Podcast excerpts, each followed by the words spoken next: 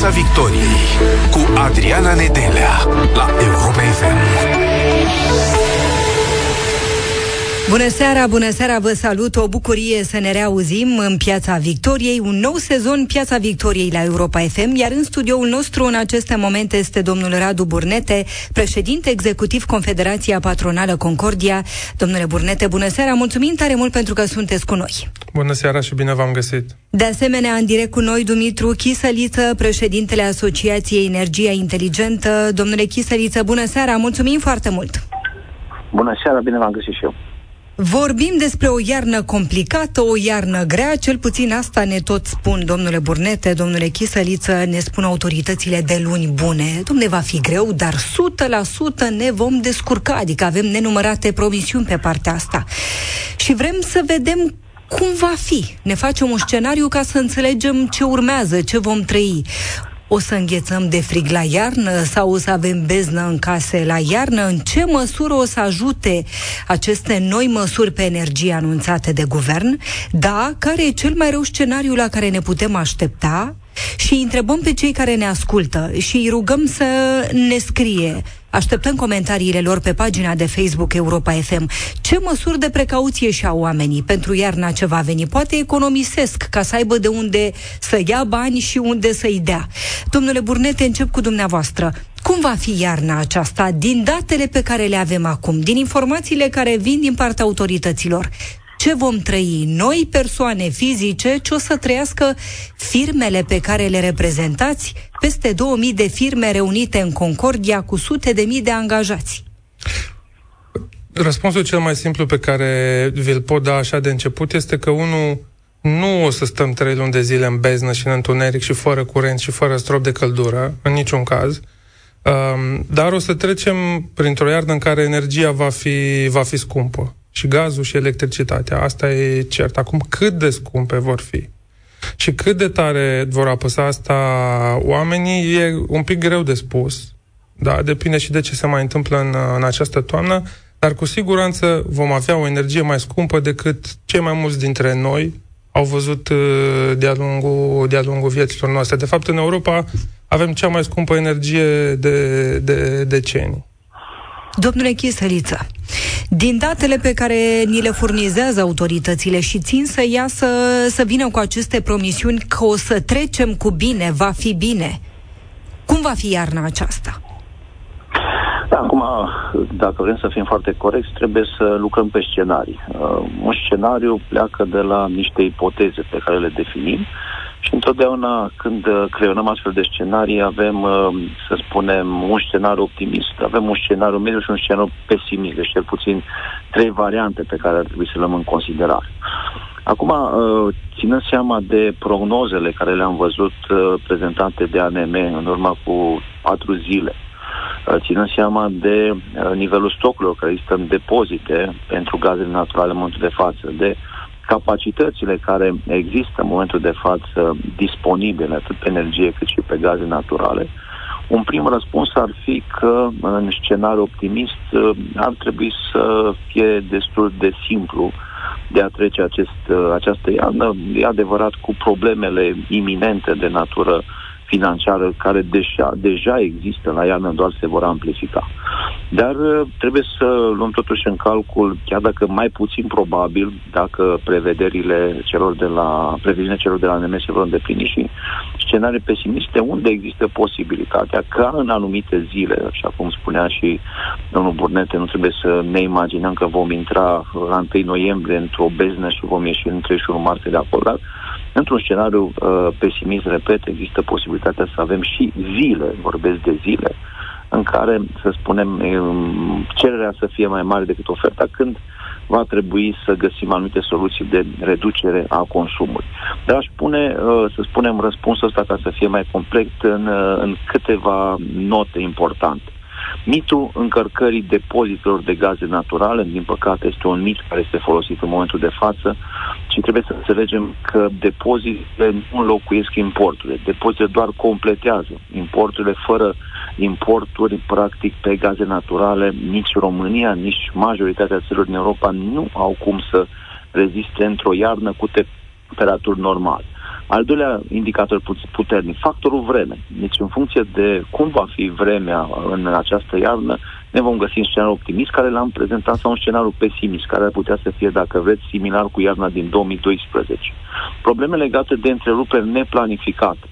Chiar dacă în momentul de față există o linie importantă care s-a stabilit, fie cu gaze naturale lichefiate, fie cu gazele dinspre Azerbaijan, fie cu gazele din Norvegia, fie cu gazele din Africa de Nord, trebuie să avem în vedere că pot să apară accidente, așa cum s-a întâmplat în iunie 2022, când una dintre cele mai mari fabrici de producere a gazului natural lichefiat din Statele Unite ale Americii a avut probleme, ceea ce a făcut să se reducă simțitor cantitatea de LNG care a ajuns în Europa. Ar mai fi două elemente importante. Competiția cu Asia. Să nu uităm că anul acesta China a consumat foarte puțină energie, ținând seama de elementele pandemice pe care le-au avut și cu care s-au confruntat, dar majoritatea prognozelor arată că din noiembrie lucrurile se vor schimba și atunci competiția cu energia care până nu demult ajungea în China, dacă se va relua odată, ne vom bate pe aceeași cantitate, care înseamnă și mai puțină energie în Europa, dar și prețuri mai mari în Europa, și situația concretă a sistemului energetic european în care ne găsim în momentul de față. Acolo unde avem o următoare situație, și-au redus puternic industriile consumul, atât în România cât și în Europa, dar totuși am avut o iarnă complicată în care seceta și-a pus cuvântul atât pe capacitățile hidroenergetice cât și pe capacitățile nucleare, fapt ce a determinat să scadă puternic producția de energie electrică din aceste surse, ceea ce a făcut ca să apară un puternic dezechilibru între cerere și ofertă, unul dintre elementele pentru care, practic, avem un preț atât de mare cum avem în momentul de față. Totuși, trebuie să înțelegem că o vreme rece, cuvânturi slabe, pot să creeze aceste scenariu pesimist pe care l-am enunțat. Mulțumesc! Rămâneți cu noi, domnule Chisăliță. Continuăm discuția noastră. A venit și această veste bună, spun guvernanții, domnule Burnete, măsuri pentru marii consumatori energetici. Comisia Europeană a aprobat acea schemă de ajutorare a României în valoare de 1,5 miliarde de euro, o compensație pentru marii consumatori de energie, confruntați cu o creștere a prețului la energie electrică, ce rezultă din acele costuri indirecte ale emisiilor în cadrul sistemului Uniunii Europene de comercializare a certificatelor de emisii. E o veste bună pentru acest moment sau o veste bună pentru viitorul apropiat, ca să zic, dar nu acum când doare?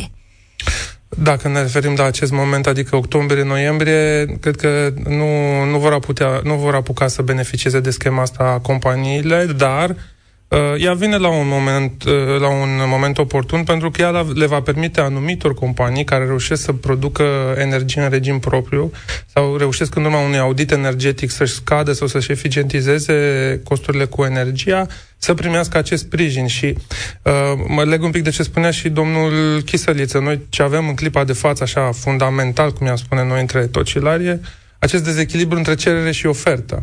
Și ca problema pe care o avem acum să se rezolve pe termen mediu și lung, cererea și oferta trebuie să se echilibreze. Și cum se pot ele echilibra? Fie consumăm mai puțin, nu, fie producem mai mult. E clar că se vor face investiții și în producție, dar dacă aceste companii mari reușesc să-și eficientizeze operațiunile, să producă în regim propriu energie electrică pe care să o consume pentru propria producție, atunci asta pe termen mediu și lung va ajuta în următorii ani la această criză. Pe termen foarte scurt, nu, și nici nu a fost gândită această măsură pentru criza în care ne aflăm. Ea vine dintr-o altă discuție mai veche și mai lungă în UE, apropo de cum ne decarbonăm și cum producem mai curat și mai eficient. Dar e o veste bună, domnule Chisăliță, măcar dă așa o gură de oxigen sau încearcă. Da, până la urmă să spunem că intențiile sunt foarte bune, indiscutabil intențiile sunt foarte bune, nu sunt neapărat, să spunem, unitar distribuite, adică cumva s-a gândit la grămadă. Ori sunt foarte multe ramuri economice, sunt foarte mulți consumatori, în diverse regiuni din România, în care nu sunt neapărat într-o abordare omogenă și atunci unora li se potrivește, multora nu li se potrivește, ceea ce, din păcate, ceea ce ar fi trebuit să fie o mănușă pentru toată lumea, devine o mănușă doar pentru unii. Dar foarte important ce a spus domnul Burnete, investițiile. De fapt, noi suntem astăzi cauza principală se datorează faptului că avem niște capacități sub cerere. Dacă am fi avut capacități peste cerere, lucrurile ar fi stat cu totul și cu totul altfel. Și mai este un lucru important, cum și unde ne îndreptăm. Pentru că chiar astăzi, într-o analiză publicată, arătăm că în ultimii 2 ani de zile, cărbunele la nivel mondial s-a scumpit de 6 ori, gazele de 5 ori, petrolul de 2 ori și uraniul de doar 0,7 ori. Ori noi dacă ne orientăm către aceste tipuri de forme de energie care să le folosim pentru producerea de energie electrice, ne vom pomeni că și atunci când vom termina investițiile vom avea tot energie scumpă. E foarte important spre ce ne îndreptăm, ce alegem, astfel încât atunci când vom finaliza aceste investiții în energie, care înseamnă 3, 4, 5, 6 ani de zile, să ajungem într-o situație în care să beneficiem și de niște prețuri mai mici la energie. Ce vă spun companiile, firmele, domnule Burnete? Care e principala lor temere? Odată cu iarna acestă să vină, la ce se gândesc? De ce le teamă? Le teamă de faliment, le teamă de faptul că o să dea oameni afară. Ce vă spun angajații din aceste firme? V-aș spune prima dată care e principala lor supărare apropo de aceste ultime măsuri adoptate de guvern și aici mă refer la faptul că de pe o zi pe alta, deși guvernul plafonase chiar și pentru multe tipuri de companii prețul energiei până la 31 martie 2023, deodată am aflat joi că vineri pentru unele companii costul energiei crește și de 3, 4, poate 5 ori. Asta nu e în regulă, pentru că îți dă peste cap tot planul de business și în același timp și noi de la Concordia și alte organizații semnalaseră faptul că plafonarea inițială, cea din 1 aprilie, nu era făcută cum trebuie. Prețul fusese plafonat prea jos pentru prea multă lume. Costa enorm de mult. Deci exista disponibilitate din partea noastră să stăm, să discutăm, să vedem cum reușim să renunțăm la acest plafon, astfel încât să lăsăm un pic de timp de ajustare, pentru că, în final, și companiile și cetățenii vor trebui să plătească prețul acestei energii scumpe, că n-are cine să o facă. Unde trebuie să avem maximă atenție este, într-adevăr, la ceea ce noi numim consumatorii vulnerabili, oameni cu venituri mai mici. Nu putem pune pe ei povara acestui război și acestei crize. Dincolo de ei, ceea ce cred eu că trebuie să facă statul e să acționeze așa ca un scut, în sensul în care ne creează un spațiu înăuntru căruia avem timp să ne ajustăm, să nu afli, Radu, de azi pe mâine că ce exploda pe factura la energie. Dar trebuie să înțelegi că în următorii ani ea va crește. Și aici guvernul a greșit un pic, adică la început a plafonat încât nimeni nu și-a schimbat comportamentul. Nu știu dacă v-ați uitat la prietenii noștri în timpul verii. Eu mă uitam la comportamentul lor. Acele așa aere condiționate pornite, nimeni nu și-a schimbat comportamentul, pentru că n-am văzut prețul. Și multe companii sunt sigur că au făcut la fel. Și peste noapte vii și îi duci direct la prețul pieței. Ori această ajustare ar fi trebuit să o gestioneze mai bine statul. Companii al căror cost, spuneți, ajunge să fie sau crește de vreo 3, 4, 5 ori. Sunt companii pe care după acest OUG vor avea de plătit și 10 de milioane în plus la factura electrică. Și repet, una e ok, le avem de plătit, hai să vedem cum o facem, și alta e să ți se schimbe iarăși pentru a nu știu câta oară în România regulile în timpul jocului, când tu te așteptai la altceva. Cine pierde cel mai mult, domnule Chisăliță, cu aceste noi măsuri adoptate de guvern pe energie și cine va putea sta cât de cât liniștit la iarnă? Pe termen scurt, termen mediu și termen lung o să piardă populația. Într-un final, toate costurile care vor ajunge prin energie la consumatori industriali, la prestatorii de servicii, la toată lumea, într-un final vor fi achitate tot de omul de rând, pentru că acolo se închide întotdeauna cercul. În același timp, spunea domnul Burnete de supărarea care este inimaginabilă, adică în timpul jocului, după ce mai îți promite că un an de zile rămâne așa, să vii să schimbi peste noapte locurile, deci, mă rog, e de domeniul inimaginabil. Dar o supărare și mai mare este că, de fapt, nu ni se spune adevărul până la capăt. Printr-un joc de imagine, ni s-a dat impresia că există un deficit la buget și pentru asta trebuie ca și guvernul să facă ceva, care, din păcate, nu este în conformitate cu cifrele. Guvernul nu doar că avea bani suficient ca să achite aceste facturi, prin ceea ce a făcut în momentul de față, face un profit, dacă este, mi se permis să folosesc acest cuvânt, de vreo 40 de miliarde în plus. Adică are bani și să plătească tot ce însemnau facturile și restante și cele care sunt transferate și mai și rămân niște bani în plus. De fapt, acțiunea care a fost făcută n-a fost pentru a acoperi o gaură, ci pentru a crea niște bani pentru alte găuri care sunt în bugetul național de ani de zile. Și n-a fost făcută nici pentru binele populației, spuneți. Din punctul meu de vedere, dacă tragem linia, sunt mulți consumatori care vor plăti facturi, consumatori casnici vorbesc acum, care vor plăti prețuri mai mari. E adevărat, nu toți, dar sunt suficient de mulți care vor plăti prețuri mai mari față de cei care erau până în 31 august, să spunem, scutiți sau, mă rog, protejați pe linia asta. Mai departe, să nu uităm că, încă o dată, toate întreprinderile care vor avea prețuri mai mari la gaz și la energie electrică, vor transmite mai departe aceste prețuri către produsele pe care le desfac și pe care le vor plăti tot oamenii de rând. Deci, din păcate, eu nu pot să spun că, așa cum a ieșit ordonanța, este în mai bine față de vechea ordonanță, ci este în mai rău. Deci se poate mai rău de atât, domnule Burnete. Se poate mai rău și, ca să-l completez pe domnul Chisăliță, sunt alte lucruri la fel de rele în această ordonanță. Vă mai dau două exemple. Unul, noi de fapt o interzicem exporturile de energie, pentru că spunem dacă exporti, tot profitul ți-l luăm, 100% impozit. Asta în condițiile în care noi cel mai adesea avem nevoie să importăm energie. Nu înțeleg ce decizie strategică e asta. Noi nu vă dăm, dar dați-ne voi doar când avem noi nevoie.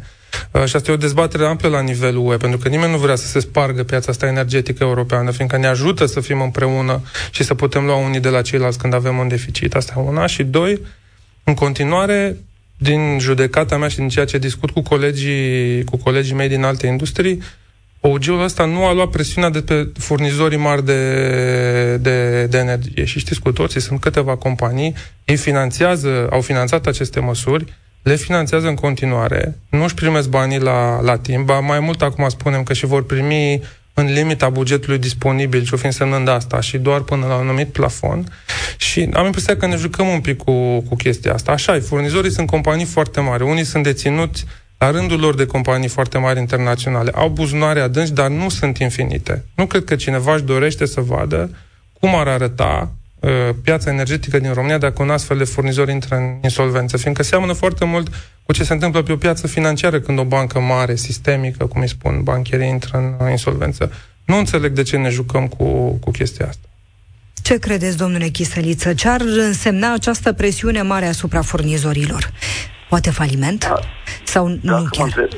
Dacă mă întrebați pe mine, cea mai importantă problemă pe care trebuia să o rezolve această ordonanță era exact problema care cumva rezulta din vechea ordonanță, și anume rezolvarea acestor datorii, care erau niște datorii în conformitate cu legea, deci nu erau datorii inventate, ci apărute în baza legii, care erau practic restante 5-6 luni de zile și care practic determina un potențial blocaj financiar în România. Deci cred că era cea mai mare problemă și cred că era prioritatea zero care ar fi trebuit să fie tratată în această ordonanță. A doua prioritate importantă pe care aș fi văzut-o era să încercăm să ajutăm și acele companii care în vechea ordonanță nu erau practic protejate. Am venit exact cu opusul. Companiile le băgăm și mai tare în apă, le scufundăm și mai mult, iar companiile industriale, cu acele care consumă, de fapt, energie și atenție, acele care produc valoare adăugată, încă o dată, economia românească se bazează într-o foarte mare parte încă pe câteva companii foarte mari. Ori noi dacă le oprim pe acestea, dacă încetează aceste companii să mai existe, practic suntem afectați cu toți și direct și indirect. În același timp, din păcate, problema furnizorilor nu că nu a fost rezolvată, ci din contră s-a creat o problemă și mai mare prin această incertitudine, în sensul în care furnizorii trebuie să achiziționeze energie electrică, trebuie să o plătească, trebuie să o distribuie, dar nu știu când vor primi banii, dincolo de zeci de impozite, supraimpozite, paraimpozite care au apărut în această ordonanță, din nou la grămadă. Sunt o serie de furnizori care au profitat. Întotdeauna se întâmplă în felul ăsta. Când este criză, cineva profită. Specula apare atunci când cererea este mai mare decât oferta. Specula nu o să apare niciodată când oferta este mai mare ca și cererea. Dar nu toți au speculat. Ori în momentul în care vii și dai în toată lumea, din păcate, risc să prăbușești sistemul, și această situație este foarte posibil să se întâmple în această iarnă. Spuneați dumneavoastră, domnule Burnete, că nu înțelegeți de ce joacă aceasta a guvernului. E greu de crezut că reprezentanții executivului nu cunosc problemele furnizorilor sau riscurile. Și eu aș fi zis că le cunosc, pentru că știu de la furnizor că le-au spus de 100 de ori într-o 100 de întâlniri. Nici eu, adică, să știți că nu m-am înțeles cu domnul Chisăliță, deși ne cunoașteam, nu ne-am vorbit înainte. Sunt perfect de acord cu domnia sa. Eu nici astăzi nu înțeleg ce au vrut să realizeze cu acest OUG.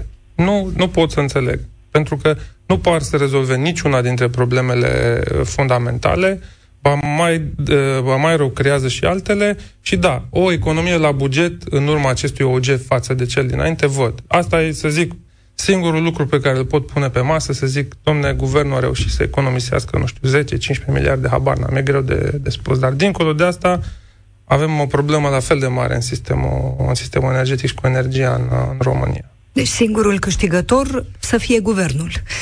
Bugetul național, să-i spunem, că nu... Dar da, asta pare a fi singurul câștig pe termen scurt al acestei ordonanțe în clipa de față. Nu știu, aș fi curios dacă domnul Chisăliță vede alt câștigător. Eu personal nu înțeleg cine altcineva câștigă în afară de Ministerul de Finanțe. Statul e singurul câștigător, domnule Chisăliță? E principalul câștigător. N-aș fi foarte radical să spun singur, decât principalul câștigător prin această schemă care s-a creat. Problema nu este că statul este principalul câștigător. Problema este că acești bani nu au o direcție care să meargă înspre binele poporului. Din păcate, așa cum am mai văzut supraimpozitări de 10 ani, banii în general s-au topit, s-au dispărut în tot felul de găuri negre, în tot felul de pensii speciale, în tot felul de elemente care nu sunt deloc pentru oameni. Dacă acești bani, într-adevăr, ar fi luați cu niște scopuri foarte concrete, spitalul X, autostrada Y, școala 10, așa mai departe, până la urmă, într-adevăr, ar putea să spui, da, este o chestiune care o faci pentru binele României. Dar banii ăștia, dacă sunt luați și merg în tot felul de găuri negre, aici este marea problemă. În al doilea rând, sunt, din păcate, și o serie de speculanți care există și spuneam că specula nu dispare decât atunci când cererea este acoperită de ofertă. Iar din păcate să știți că acești speculanți au găsit deja modalități în concordanță cu această ordonanță care a fost emisă să facă mai departe bani așa cum făceau și noi. Nu știu ce ar trebui să facă populația acum, domnule Burnete. Nu știu ce ar trebui să facă angajații, oamenii care muncesc. Să pună bani deoparte acum pentru facturile pe care le vor avea la iarnă? Ce să facă? Să economisească? Să se aștepte la cei mai rău? La zile în care trebuie să economisim, asta înseamnă că poate, nu știu, într-un anumit interval orar nu o să aveți căldură, nu o să aveți apă caldă, nu o să aveți lumină. Aș spune să economisești, e mereu o idee bună. Asta e mereu o recomandare. Poate pentru cei care își permit să economisească un pic mai mult. Nu ar fi rău, că până la urmă dacă trece iarna și nu s-a întâmplat nimic, iată, ai niște bani în plus, nu vorbim de o perioadă foarte lungă de timp. Aici, o paranteză, trebuie să recunoaștem că sunt oameni care nu-și permit să facă aceste economii. Deci acolo ajutorul guvernului este esențial și el trebuie să vină. Altfel, da, aici domnul Chisăliță are mai multă expertiză decât mine, cât ajută comportamentul individual al oamenilor în scăderea acestor vârfuri de consum, cum le spun specialiștii. Da, nu strică când faci duș, sună hilar la un dat să spui, când faci duș, oprești apa, te săpunești, după care dai drumul. Îndoi ca în Elveția, așa cum era recomandat. Da, gândiți-vă că vorbim până la urmă de milioane de consumatori, milioane de becuri stinse, milioane de calorifere doate la un grad sau două mai puține, că aceste comportamente individuale care se adună și ele au un impact. Dacă el va fi semnificativ sau dacă asta e singurul mod prin care noi ne propunem să trecem prin această iarnă dificilă, ca oamenii să mai stingă un bec sau să mai oprească apa la duș, nu cred că e suficient. Adică nu putem să o ținem doar cu asta, dar cu siguranță ajută și cu siguranță nu are ce să strice să fii mai econom și să nu risipești energie. Asta va fi valabil și în altă iarnă, când energia e mai scumpă, dar iată că doar prețul induce până la urmă acest comportament, doar prețul te responsabilizează, asta e. Și de asta de multe ori eu nici nu sunt fanul acestor plafonări, cum am avut până acum atât de jos și pentru toată lumea. Spuneați, domnule Chisăliță, că pierde populația prin aceste noi măsuri pe energie, pierde omul de rând, că prețurile acestea mari vor fi transmise la final tot omului simplu. ce i-ați recomanda omului simplu să facă în așteptarea acestei ierni complicate care se anunță? Să știți că, în termen scurt, lucrurile sunt destul de limitate la nivelul consumatorului. Da, această idee de a economisi pare o idee bună, dar să știți că un comportament nu se modifică în câteva zile sau într-o lună, două. Un comportament se creează în ani, se creează prin semnale, se creează prin mesaje, se creează prin cultură, se creează prin știință.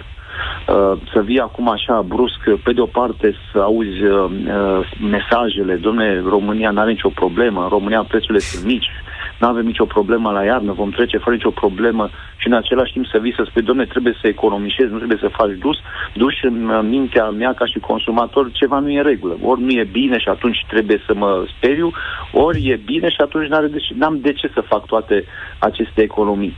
Deci este un prim aspect. Al doilea aspect, într-adevăr, putem să discutăm de niște economii prin acest comportament pe care îl avem fiecare dintre noi. În raport cu consumul nostru, aceste economii vor însemna doar câteva procente. Nu va însemna foarte mult și tocmai de aceea, ca și consumatori, nu o să avem tendința să facem acest lucru, că pentru că să spune, domnule, pentru 2%, pentru 1%, pentru 3%, nu are rost să mă sacrific eu. Dar, într-adevăr, dacă aceste lucruri s-ar aduna la nivelul a 10 milioane de consumatori casnici în zona de energie electrică, 4 milioane de consumatori casnici în zona gazelor naturale, strict la aceeași oră, care în general pe energie electrică, de fapt și pe gaze, înseamnă undeva 6-22 ca și interval, lucrurile s-ar modifica destul de mult. De ce? Pentru că în această perioadă este un consum mult peste medie. Fiind un consum mult peste medie, în general furnizorii trebuie să achiziționeze energie, pentru că nu mai există o capacitate de producție în interiorul României și de obicei se cumpără de import. Cumpărându-se de import, se cumpără la prețul pieței. Când noi avem vârf de consum, au și ungurii, au și bulgarii, au și sârbii, au și germanii, toți au vârf de consum și asta înseamnă că este foarte scump.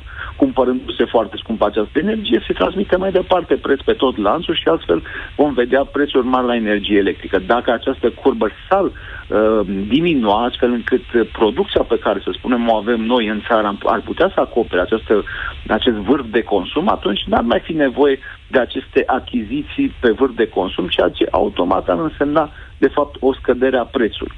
Dar pentru a face treaba asta, lucrurile trebuie explicate, trebuie demonstrate și mai ales mesajele nu trebuie să fie contradictorii. Sincer acum, domnule Chisăliță, să ne așteptăm iarna aceasta să avem anumite intervale, anumite ore în care să ne avem căldură și apă caldă, în care să ne avem lumină? Credeți că e posibil? Ca să reducem consumul. La nivelul populației nu cred că se va întâmpla acest lucru decât dacă ne vom confrunta cu o iarnă extrem, extrem de grea. Ce ziceți, domnule Burnete? Dacă vine o iarnă cum n-am mai avut noi din copilărie? Să zicem că probabilitatea e destul de mică, cum spunea și domnul Chisăliță la început, și sincer nu prea sunt fanul acestui scenariu apocaliptic pe care l-am tot auzit, că ați văzut că și Gazprom avea un filmuleț în care ne anunța că o să înghețem în întreaga iarnă. Deci cred că la nivelul populației lucrurile vor fi în regulă pe zona asta de aprovizionare cu energie, chit că facturile vor fi mari. Adică aici nu cred că avem scăpare. În zona consumatorilor industriali și a companiilor mari, da, dacă avem o iarnă nici una extrem de dificilă, una normală sau una cu temperaturi destul de joase, cred e posibil să avem astfel de sincope în aprovizionare.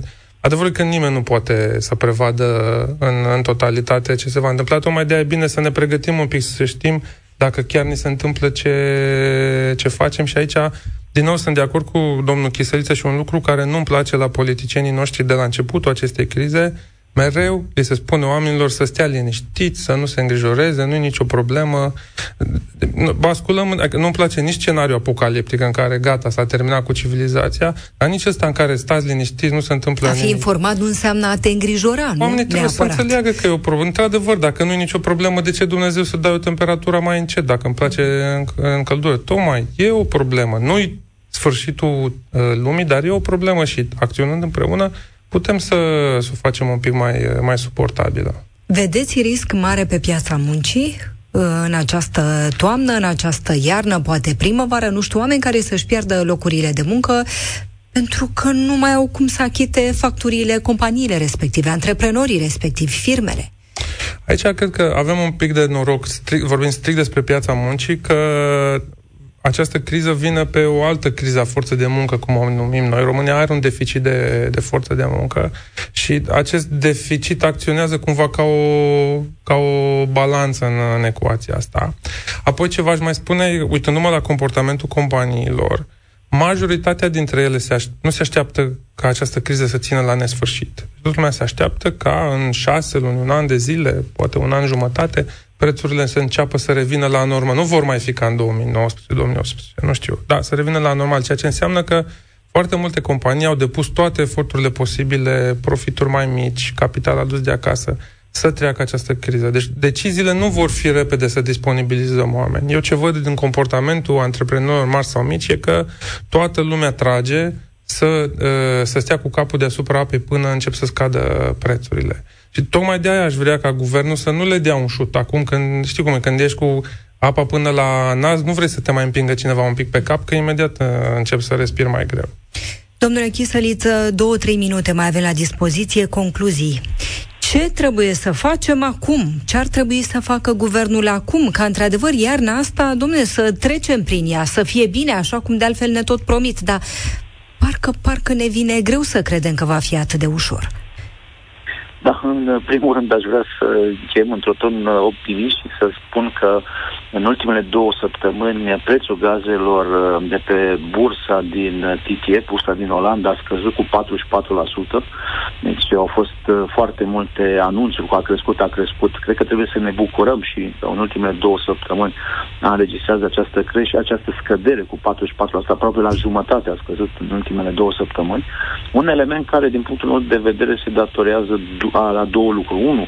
Faptul că Europa a reușit să magazineze undeva la aproape 80% din capacitățile depozitelor cu gaze naturale este un element foarte important, ceea ce cumva a liniștit traderii, a liniștit consumatorii chiar. Și al doilea element, că se caută niște măsuri care să se ia la nivel european. S-au pus pe tapet 5 măsuri, ele n-au fost în momentul de față, să spunem, aprobate sau agreate de toată lumea, dar aceste măsuri arată că dacă Europa va rămâne unită, dacă acțiunile și activitățile vor fi realizate împreună de toate țările din Uniunea Europeană, există șansa și să trecem iarna cu bine și să avem niște prețuri mai rezonabile decât cele care le aveam, să spunem, în urmă cu 2 săptămâni. Mulțumesc tare mult! Mulțumesc foarte mult, domnule Chisăliță, pentru prezența în Piața Victoriei la Europa FM. Domnule Burnete, e ceva bun în toată povestea asta, în toată greutatea asta pe care încă o traversăm? Solidaritate în Europa? Ce învățăm? Învățăm solidaritate și, 2, învățăm că dependența asta pe care am avut-o de energia venită din Rusia era cazul să o terminăm de mult. Adică mi se pare că e o trezire la realitate foarte bruscă și foarte, foarte dureroasă. Da? Ca orice adicție, e mai bine mai târziu decât niciodată să te vindești de ea. Și cred că de acum înainte Europa va face pași decisivi în direcția asta. Vă mai așteptăm. Mulțumim tare mult pentru prezență. Radu Burnete, președinte executiv Confederația Patronală Concordia, și Dumitru Chisăliță, președinte Asociația Energia Inteligentă. Noi ne revedem săptămâna viitoare, luni, în Piața Victoriei. Nu plecați, însă urmează știrile la Europa FM. Piața Victoriei cu Adriana Nedelea la Europa FM.